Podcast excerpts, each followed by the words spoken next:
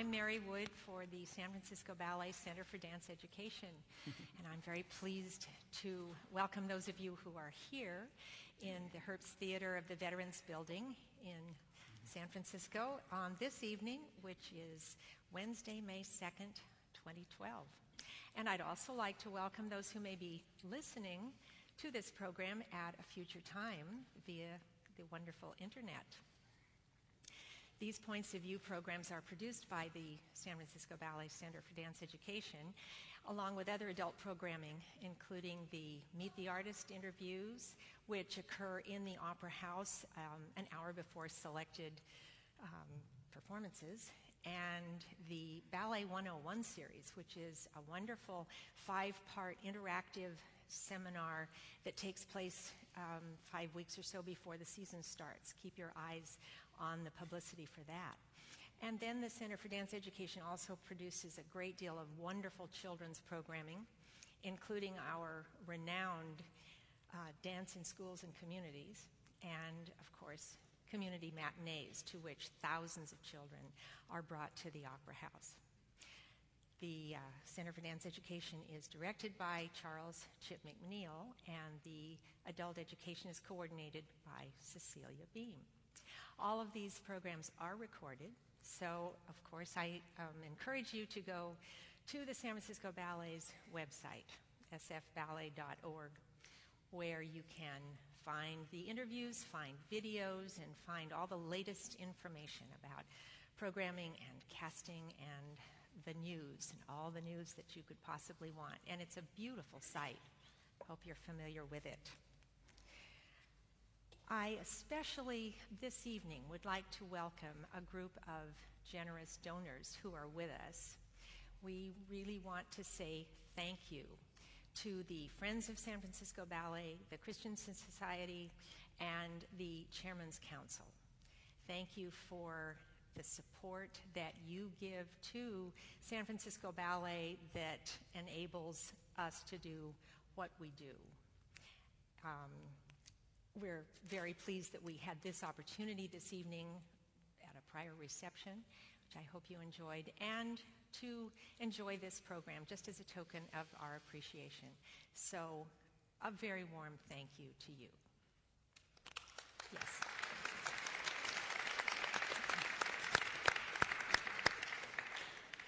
Well, this is the last Points of View program for this season, and just a couple of items of housekeeping before we get on with the fun stuff.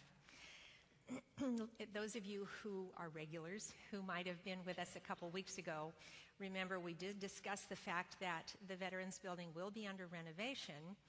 I'm happy to report that at this point the timeline will enable us to at least start next season here. So at the end of January 2013, report to the green room upstairs for next year's Points of View programming. And this is your last week to see the company in this season's repertoire.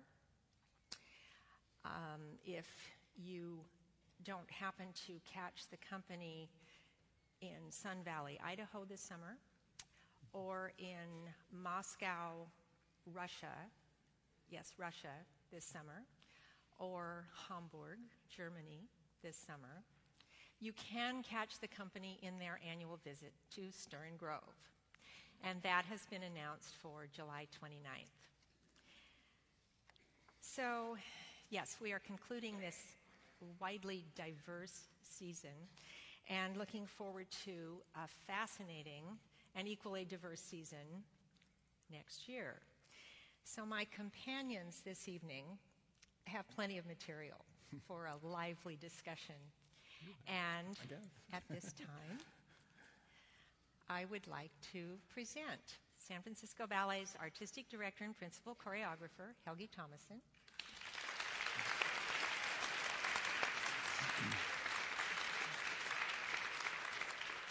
and concluding his second full season with San Francisco Ballet, Technical Director Christopher Dennis.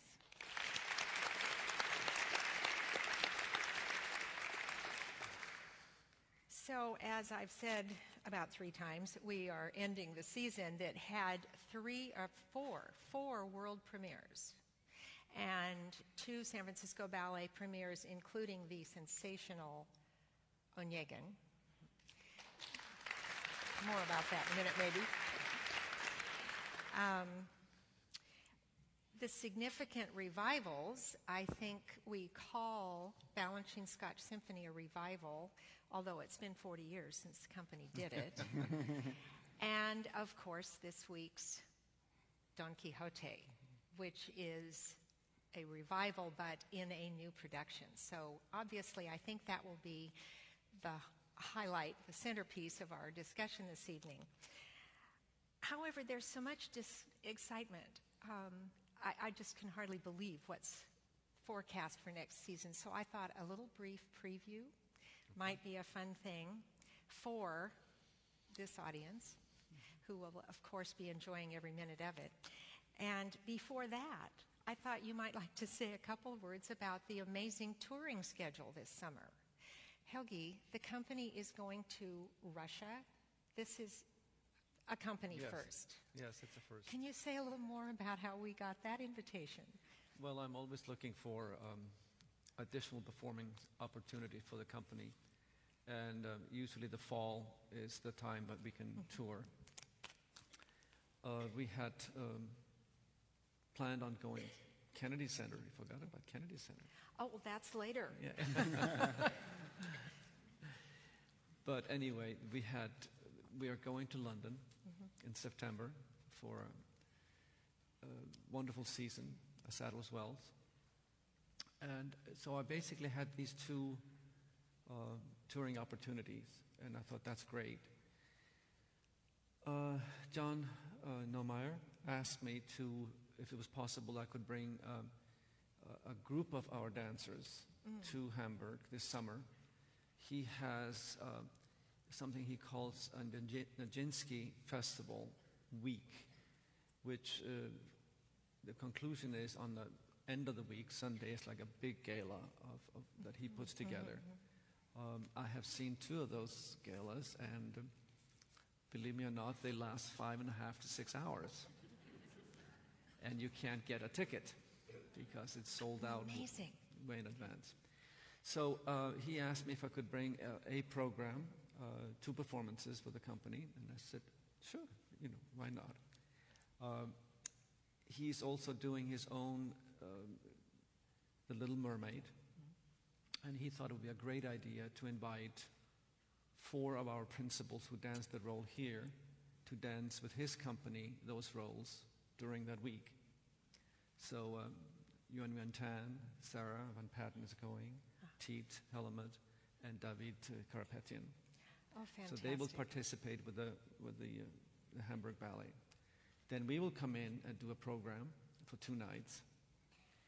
And all of a sudden, I had met the new director of the Bolshoi Theater about over a year ago, and he had said to me, it would be great if you could, you know, come with a group. And I said, let me know. We talked about it last year. It didn't work out, just times and dates.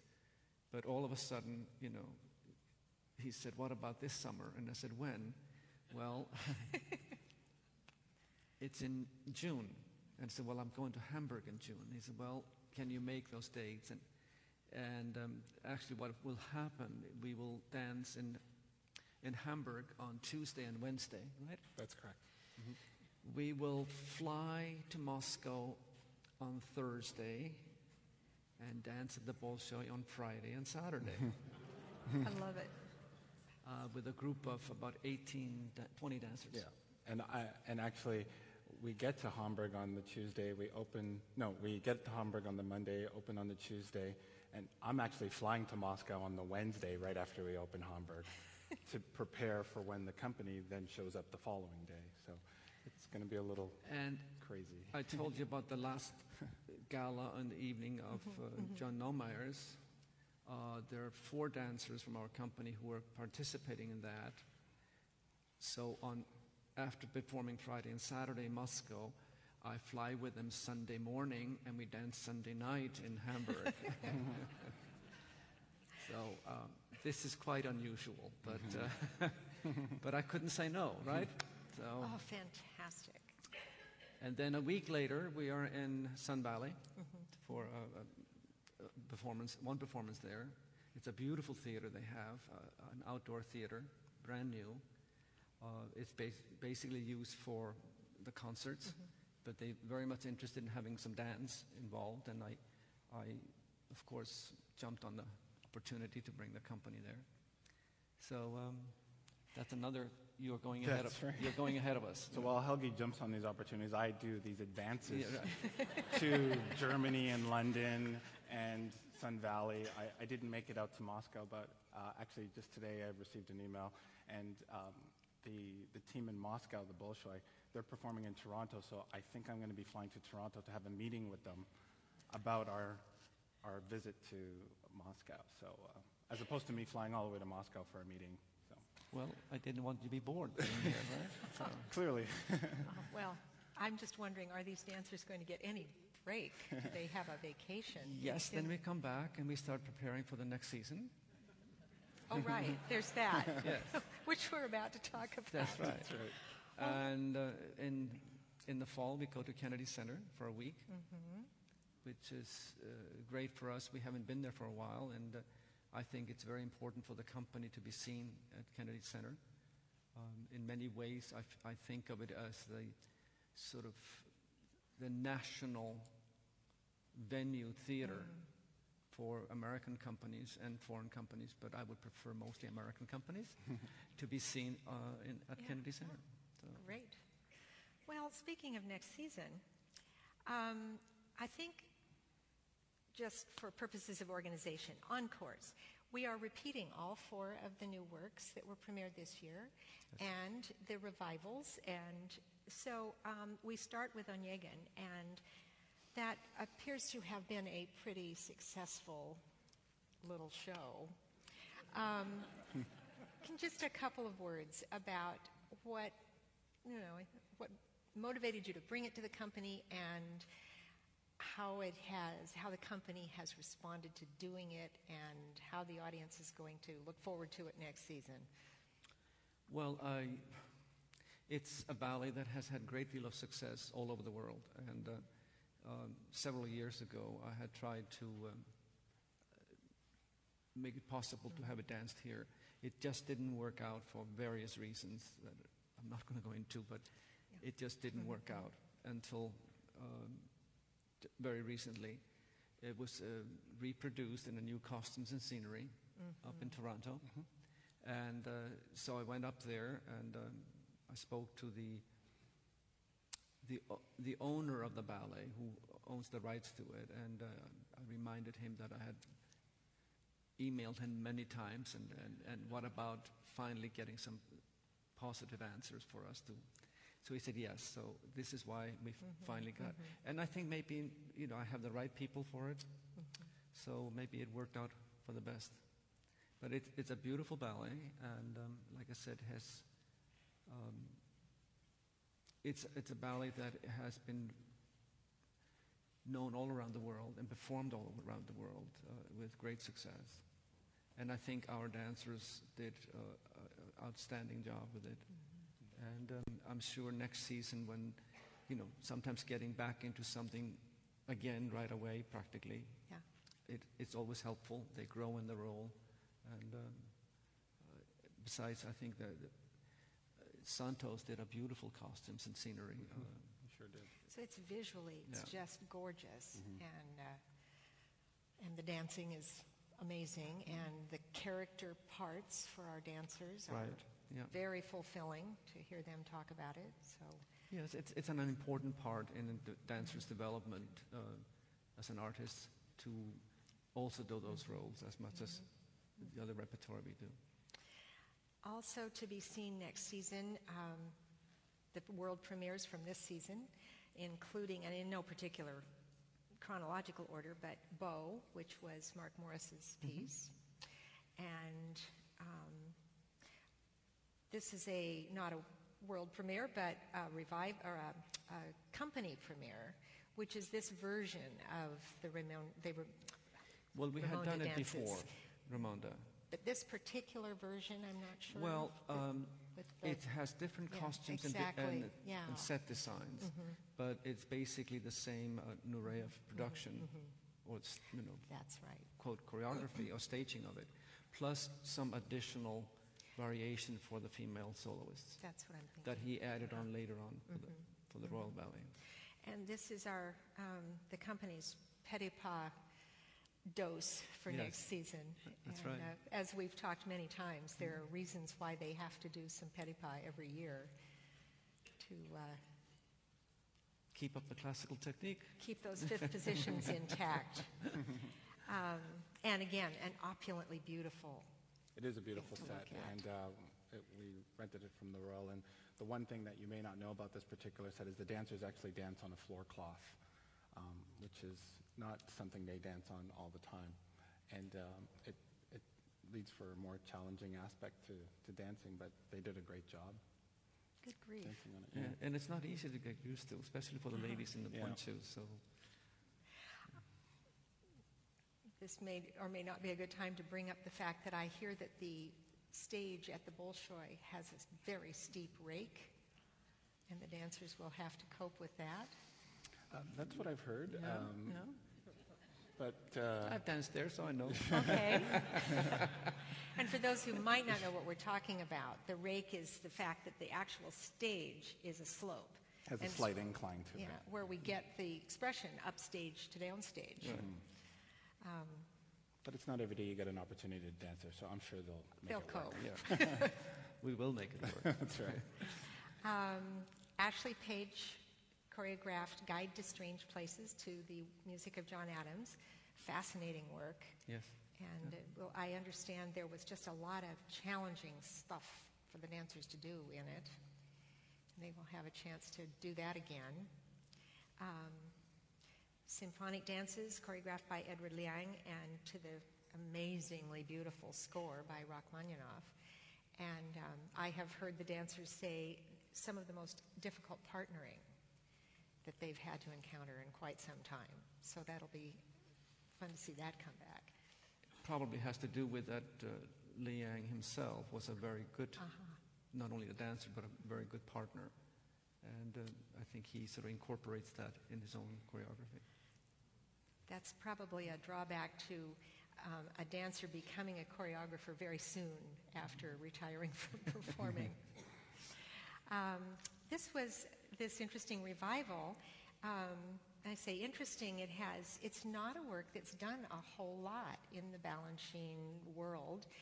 You have a particular history with this piece. So yes, when I was with New York City Ballet, I danced this role a lot, mostly with Patricia McBride. And so it brought back some wonderful memories when it was being staged here by Maria Caligari, who was the principal dancer in New York City Ballet, at the same time I was there. And I think it's just a beautiful work, lovely music, and sort of Balanchine at his sort of what I call La Sylphide mode. Yes. Well, we could be looking at a picture of the ballet La Sylphide here. That's right. If we didn't know better. Yeah. So it would be fun to see that again. One of the other world premieres by our resident choreographer, Yuri Possokhov, Francesca da Rimini, done to the Tchaikovsky score, tone poem. Some of this audience may have been fortunate to hear Martin West, our music director, in one of these points of view programs, doing an in-depth analysis of this score, of this music. It's just an amazing piece. And Yuri pulled out all the stops, and Chris, I understand you did the lighting. I did design the lighting. And Alex Nichols designed the set, which were the same creative team behind Raku, and Sandra Woodhull did the lovely costumes. And you know, working with Yuri is great. He's a very theatrical type of individual who has like grandiose ideas, and you know, part of my responsibility is to try to bring them to the stage the best way we can, without going completely overboard. But yeah, it was a fun project to work on with Yuri. and it'll be great to see it again. It gave a handful of dancers an amazing, challenging lot of dancing and acting. Mm-hmm. Mm-hmm.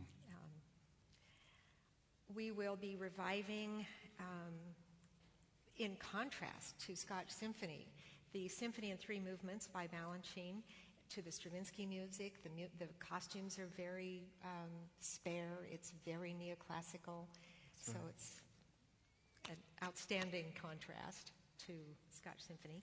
And then we're reviving this work of yours. I don't know how long it's been since we did Crisscross. It's been a long time. And very long time. The, as I recall, the Crisscross has to do with the fact that it's in two sections and in two styles. Yes. And it must have been you having a good time with either dancers or music or both. Both, yeah, definitely. Yeah. My probably personal favorite of all time, almost, In the Night, choreographed by Jerome Robbins to the unbelievably, wonderfully romantic music of Frédéric Chopin. And I think this work needs to be in the company repertoire every few years, and it seems to be, so thank you. Of course. This is a this is just a lovely picture. I hope that's a poster somewhere. Incidentally, all of the pictures you're looking at were photographed by Eric Tomasson, who's our company's amazingly wonderful sort of resident photographer, I believe. Mm-hmm. Yes. And incidentally, a close relation. It'll be nice to see this Within the Golden Hour come back, choreographed by Christopher Wheeldon, to this mix of music, interesting, and it was one of the popular pieces at the time, and I think it's been done out and about quite a bit. You're doing it on tour this summer. That's right. Mm-hmm. So it'll be nice to have that back. And then, of course, there will be San Francisco Ballet always attracts choreographers and attracts new works. One of the things we do well, I'm glad to say. And so next year, Wayne McGregor, whose work you're familiar with, Eden, Eden, from a few years back, and Chroma, which was amazingly popular the last couple of years, were not choreographed on our company. They were brought from the outside, and so now he is choreographing, doing a work for us. For our dancers, yes. And that'll be fun. Mm-hmm. The dancers always talk about going home sore. So we'll see. Resident choreographer Yuri Possokhov will do a piece. And then Alexei Ratmansky, who choreographed Carnival of the Animals. But he does a lot of other things in a lot of different styles. So that's true, yes. I think we can look forward to something other than animals. Yes, I'm pretty sure of that. And then Suite en Blanc. It sort of comes out of the past and out of history. Mm-hmm. And I'm sort of curious to know, where does this work by the expatriate Russian Serge Lifar, who then located at the Paris Opera in the 1930s and 40s, created this work. Where has it been living all this time? Mostly in France, in Paris. Paris Opera does it. And I had seen it there many years ago. Mm-hmm. And it is choreographed in purely a classical, in a way, kind of neoclassical style. Mm-hmm. And I thought this would be a great addition for our dancers to contrast Onegin or Francesca da Rimini or whatever, Wayne McGregor. Uh-huh. So I thought, why not bring this? And this hasn't been seen here so far as I know. And it has recently been done in London with the English National Ballet, and was received extremely well there. And I think I just got a notice in the mail today from the Paris Opera Ballet is going to New York this summer, and they happen to be bringing that ballet. Oh, great! So. It's funny how things like that seem to appear in cycles. All of a sudden, everybody's doing this sort of the same thing.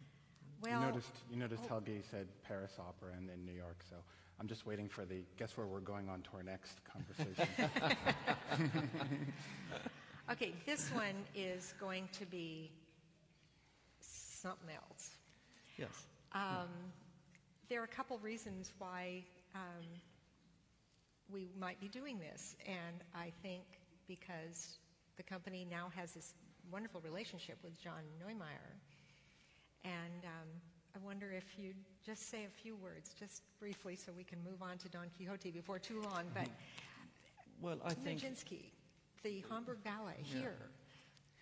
Well, John has been a good friend for a long, long time, and maybe I've said this before, but I was in one of his very first ballets he created when I was in Europe. So we have known each other for a long time. I think John is extremely talented as a choreographer, artist. He not only choreographs, he designs the sets, he does the lighting. And so this Hamburg Ballet really reflects his choreographic style, which is very much in storytelling. And the story of Nijinsky is to him very, very interesting, and he wanted to tell that story. And he, when he was here with Little Mermaid, and we talked about his company coming here for a visit in our opera house, he sort of looked at the opera house and said, "My God, this is for Nijinsky's ballet. This opera house is just right for it," he said. "And would you mind if we brought that?" And I said, "As long as you don't bring Little Mermaid." So this was his choice, and I think it's a wonderful theatrical work, like all his almost all his works are. So program 2 next season will be the Hamburg Ballet Company performing this work, Nijinsky. And, well, that's something to look forward to. Well, speaking of things to look forward to, many of you may have seen the press release about the fact that we will be doing a full-length Cinderella, choreographed by Christopher Wheeldon, to the traditional music. But it's an interesting production. Chris, why don't you sort of go on about this? Well, I've had the pleasure so far of traveling to Amsterdam to meet with Chris, and it's a co-production with the Dutch National Ballet, where he did a design presentation with Julian Crouch, who is the set designer, set and costume designer. Some of you may know his work. He designed Satagara for the Metropolitan Opera and Addams Family on Broadway. He's a very wonderful designer, but this is his first full-length ballet, so we're really excited to work with him. And you can just tell right now, this is just the model of the ballroom scene when Cinderella enters the ball and is at center with the prince. I mean, all the figures look the same, but that's the setting that we're in. And it's just going to be a real magical production. I don't want to give too much of it away. It's loosely based on the Brothers Grimm tale of Cinderella. And I think it's going to be extremely exciting and very challenging for the dancers, but I think the audience and everyone's going to have a wonderful experience with it. Yeah, it's going to be truly magical. And do I understand that it will actually be premiered in Amsterdam? Yes, this coming December. This December. So the shared production actually gets the premiere done there. And I should tell you, Christopher Wheeldon will start his choreography here this summer on our company, probably roughly about half of it. And the second half he will be doing at Dutch National Ballet, starting in October, which leads up to the premiere, and then we get it in the end of our season. Yep.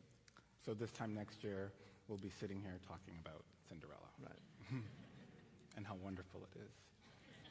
So right now, it's still in the finalization stage, I guess you can say, of the set design and making sure the parameters are going to work for both companies over in Europe and here in North America, and to make sure it's tourable and doable. So. Well, yes, at this time next year we'll be sitting here just all excited.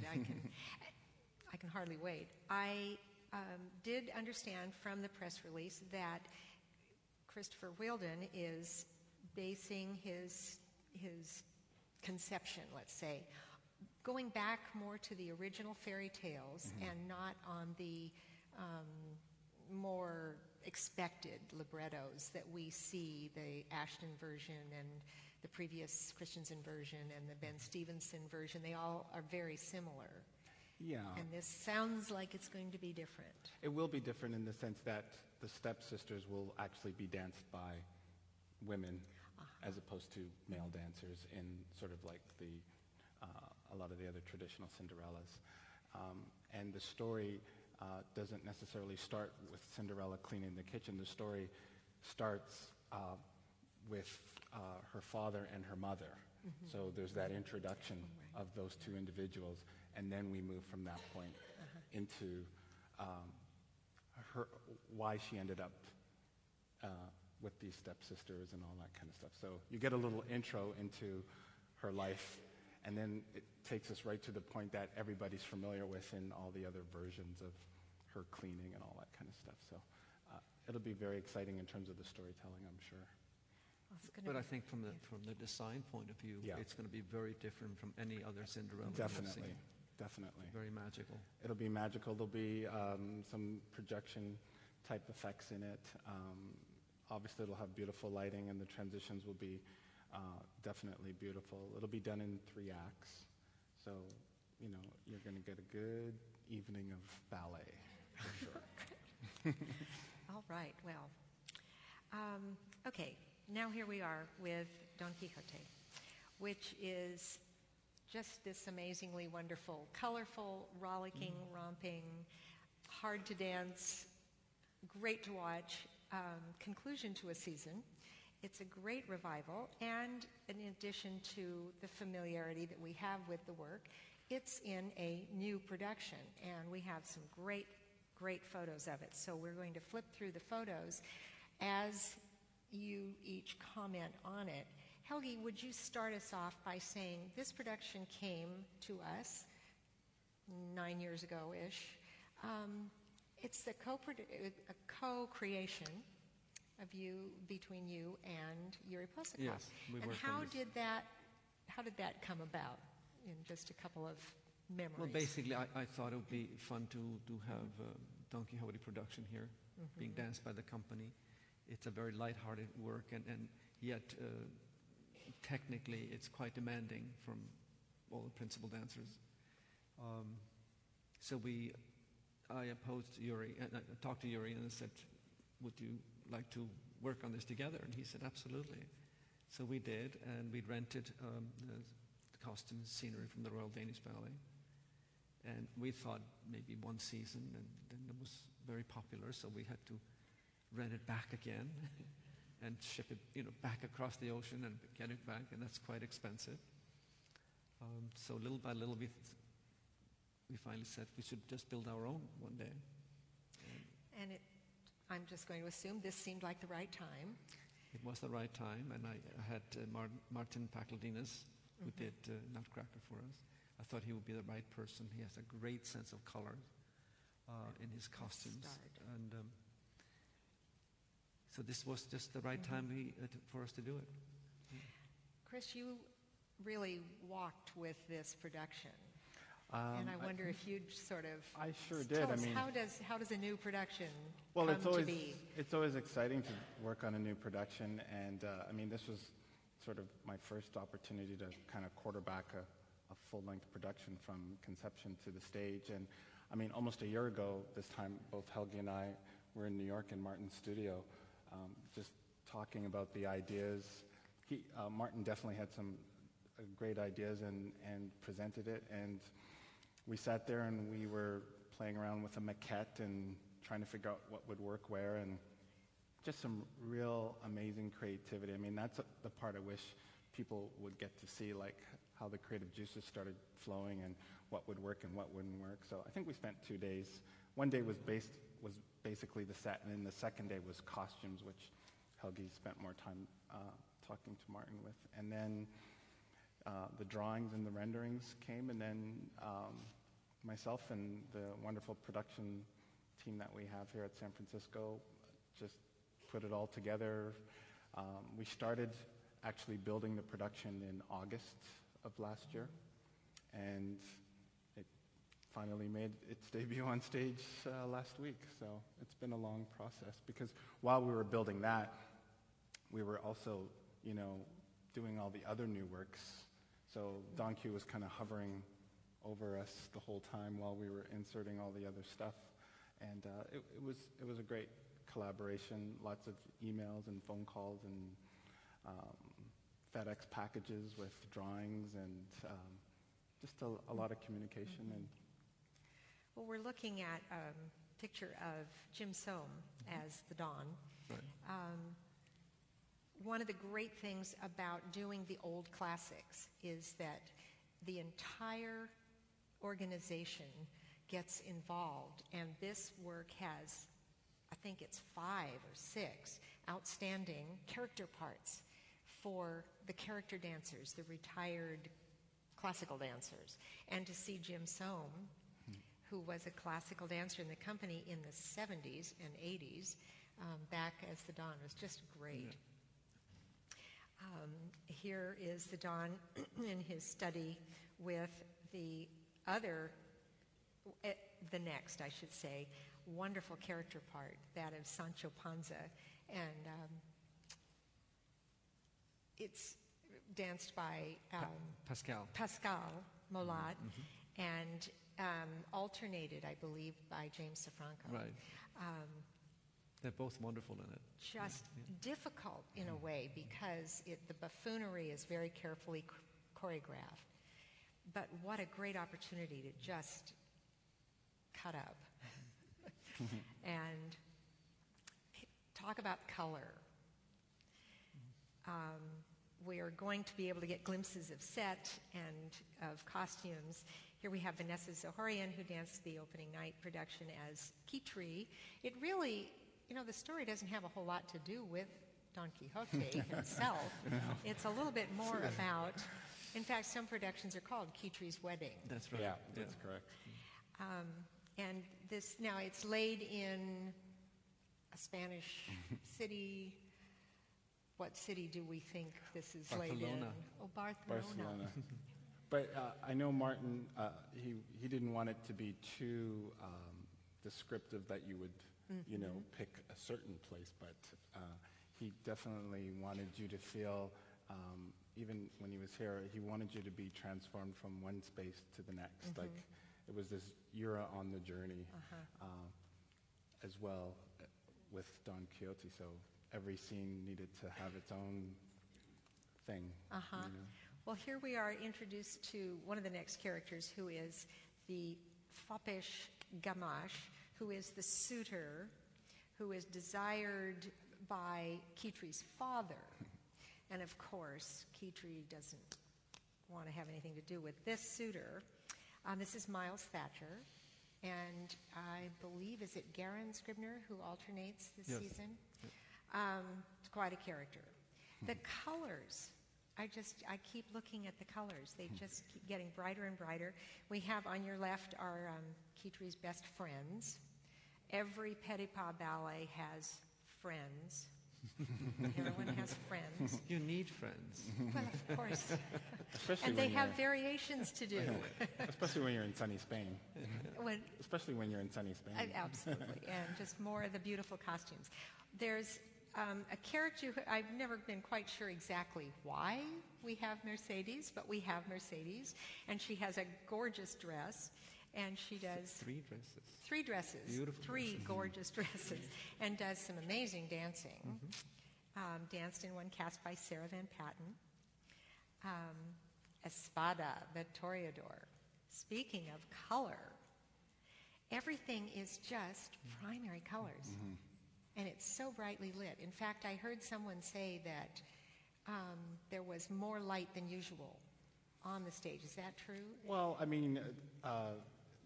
I know Jim Ingalls who lit it, and with Marty and Jim talking, you know, they really wanted to get a sense of, you know, sunny Spain. So I would say there is a lot of light on stage, more so than some of our other productions, uh-huh. definitely.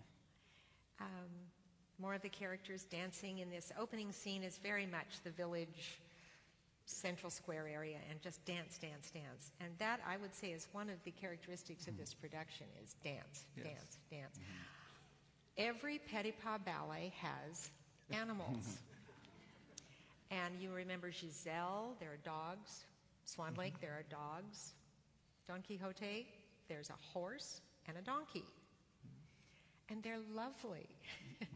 And they come back 2 or 3 times. Is there something challenged? Is there a union for animals?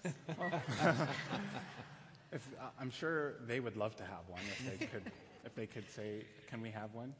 But, you know, we definitely, we book the animals through, I don't want to say through an agency, but through handlers who deal with animals who do shows and stuff like that, and they're brought in every day into the backstage area, and on a double show day, like on Saturday, you will see the handlers walking the horse and the donkey, riding the horse on the donkey along Van Ness. To give them, you know, an opportunity to just get some fresh air and walk. And the other day, I was driving my car along Van Ness, and I went, "Is that horse and donkey?" It was actually pretty funny to see these two animals right at the corner of Van Ness and McAllister, and you know, coming back from Phil's coffee huff. And, they're wonderful. But they do go for a walk every day. This is a great moment in the first act when Sancho Panza is being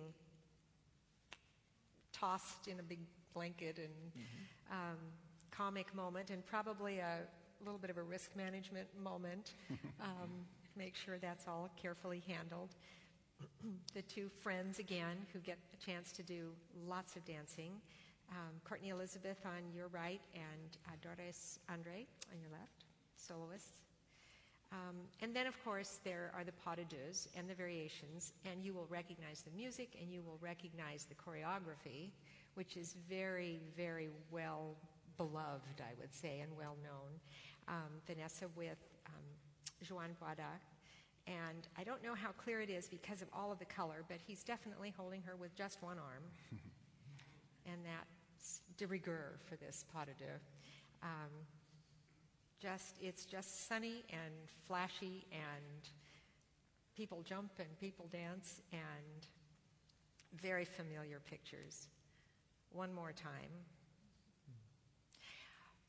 The plot doesn't really make a lot of sense. And it doesn't need to. It's Don Quixote. It's all in his head. We run from the village to the gypsy camp. So here we are in the gypsy camp, and here is Hansuke as the gypsy leader, and here I think is this, I can't tell, is that Polly? That's Polly. And Polly, yeah, as the gypsy queen in what I'm told is the most gorgeous skirt ever. Beautiful, beautiful design work.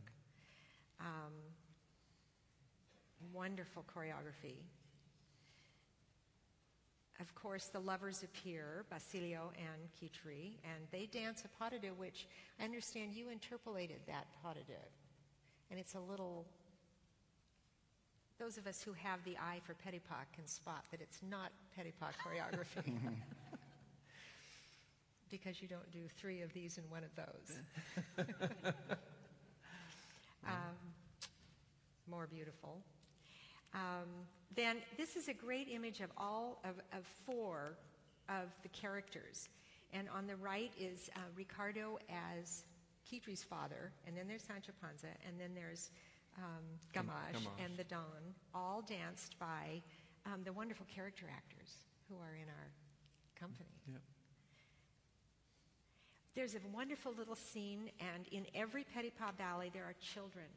And that's one of the great traditions in the theater, is that the children perform in the ballets and grow up learning the ballets that way. So there's a puppet show.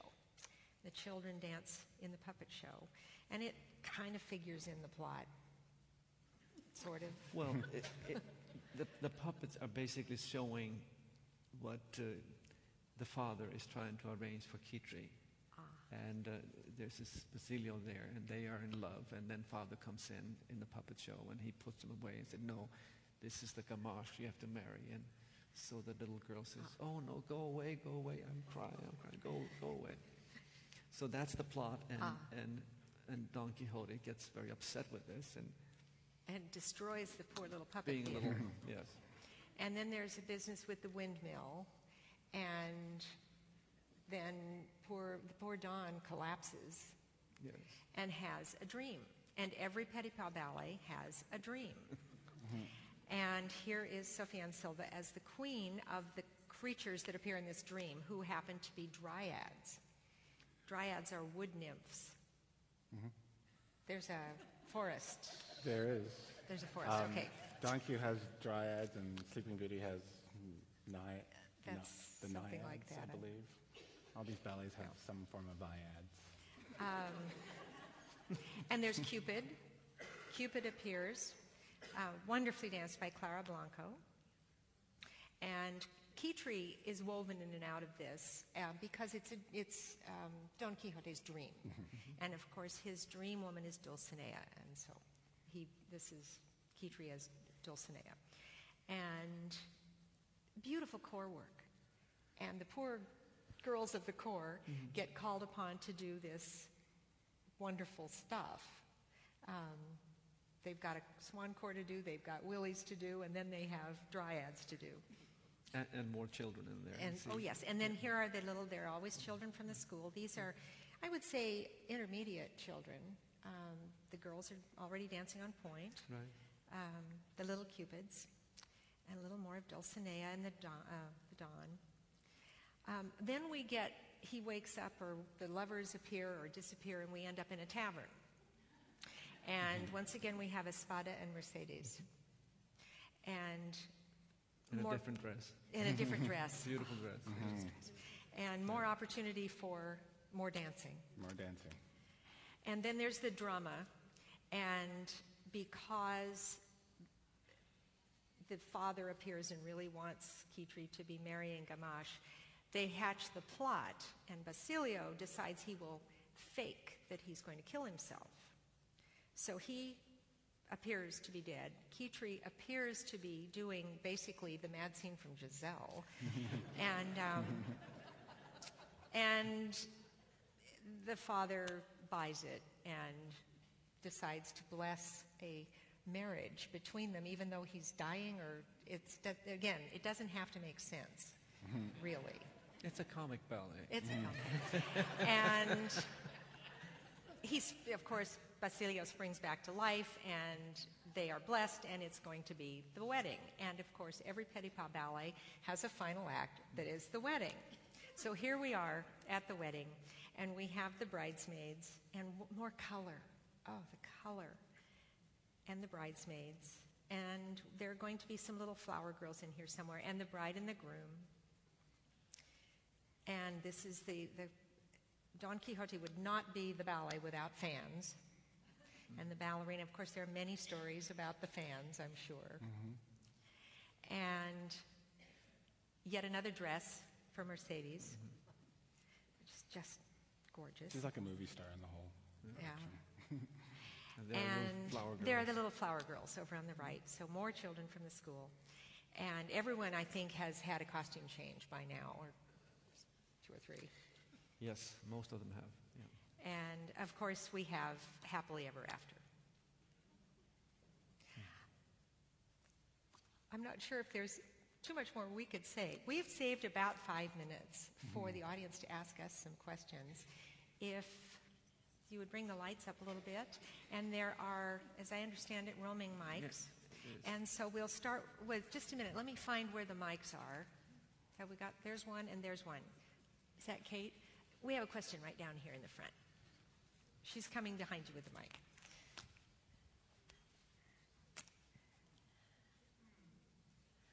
mic. You mentioned a special floor, a floor covering that for a particular ballet? Yes, for Raymonda. It was for Raymonda. What is that? And how is it different than regular floor? I'd never heard of it before. Well, the dancers normally dance on what's called a marley, a studio floor that's made by different manufacturers, which allow, for example, the satin point shoe to grip nicely to the dance floor. So this is the floor that we normally use in our studios. A lot of the ballets that were created at the Royal during that time had lovely floor cloths, which are, it's a canvas cloth that's stretched. So right now we dance on more of a rubber type material that's padded. This is just think of a sheet of canvas that's stretched across the stage and painted really nicely. So it doesn't have any cushioning or any support.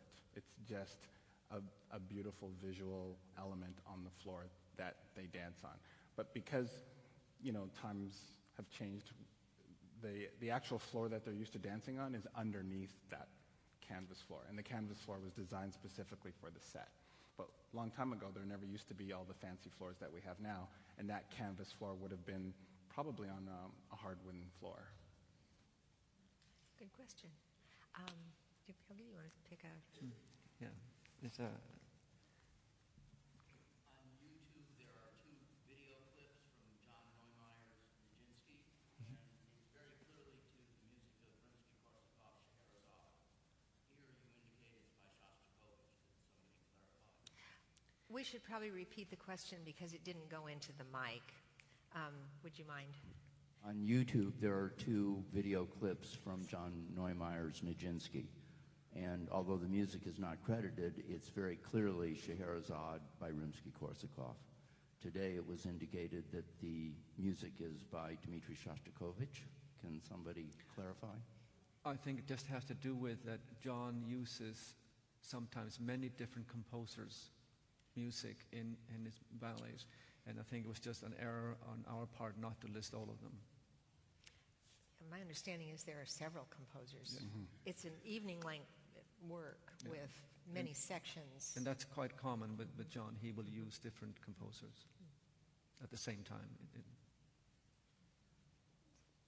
Can we try over here? I just like to try to hop back and forth.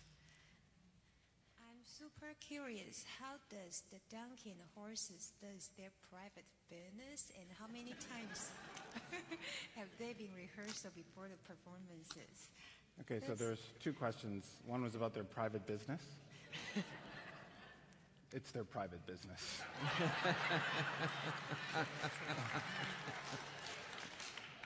And sorry, the second one was it about rehearsal? Yeah. So basically, based on the rehearsal schedule, that Artistic has, we, my team will get with Helgi's team and just find out exactly which rehearsals they would love to have the animals at. So not all stage rehearsals require the animals, but if we're going to do specific scenes with Don Q and Sancho where there's the interaction with the animals, then we'll have that. So it's pretty scheduled to make sure that both horse and donkey aren't being abused, or they're there longer than they need to be. We bring them in right for when they need to be on stage, and then they're literally cut loose. That's a couple more. Not to harp on the floor, but we sit in the nosebleed section, and we were there last night, and I have to compliment you on the performance. It was absolutely magnificent. But we saw the floor change. We saw from a forest floor, we saw a light tan floor. How does that get changed? Does that happen during the, Yes, so there's a couple things that happen. Act 1 and Act 3 are performed on our gray floor, and so some of the texture and color you see is done primarily by lighting. Act 2 is done on a black floor, where some of the texture and color you see is also done by lighting, but at the intermission, we have a number of stagehands who lay the black floor on top of the gray floor, and then at the second intermission, they peel the floor up, and the other gray's underneath. So there's all the choreography that you get to see when the curtain goes up, there's just as much choreography when the curtain is down to get to all those scenes. So it's pretty, you know, some of the guys backstage says, you know, we should just charge people to watch. How we go from one scene to the next scene to the next scene. I agree with you. The choreography, to watch how skilled they are, yeah, and how they work together, and obviously they have to practice a maneuver like laying, definitely, 5 strips of, yeah, Marley. And but it'll cost you more money to see that than seeing the actual. We can maybe take one more question. Where's the mic? Down center. We've got someone right down. We got someone down in center front.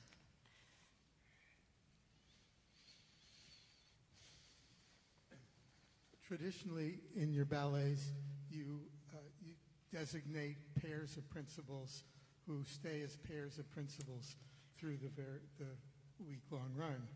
But in this production, you are mixing your pairs, right? That's my understanding. Could you explain your thinking behind that? It's very simple. I have 3 wonderful Khitris, ladies, and I have 6 wonderful Basile men, which is amazing, mm-hmm, in this size company. Someone said to me the other day that they can't think of any other company. Well, they say maybe Ballet Theater, but that's because they bring in guest artists from around the world when they do something like that. So I'm very, very fortunate to have 6 of them. So to give them all opportunity, each of the 3 ladies had to have 2 partners, which had made it more difficult for them because there's extra rehearsals, but they were all fine with it, so that's the reason. Well, I wish we could go on longer. Many of these folks are going to be going to this evening's performance, so we do want to give them time to get across the courtyard. I want to thank all of you, audience, for being wonderful this season.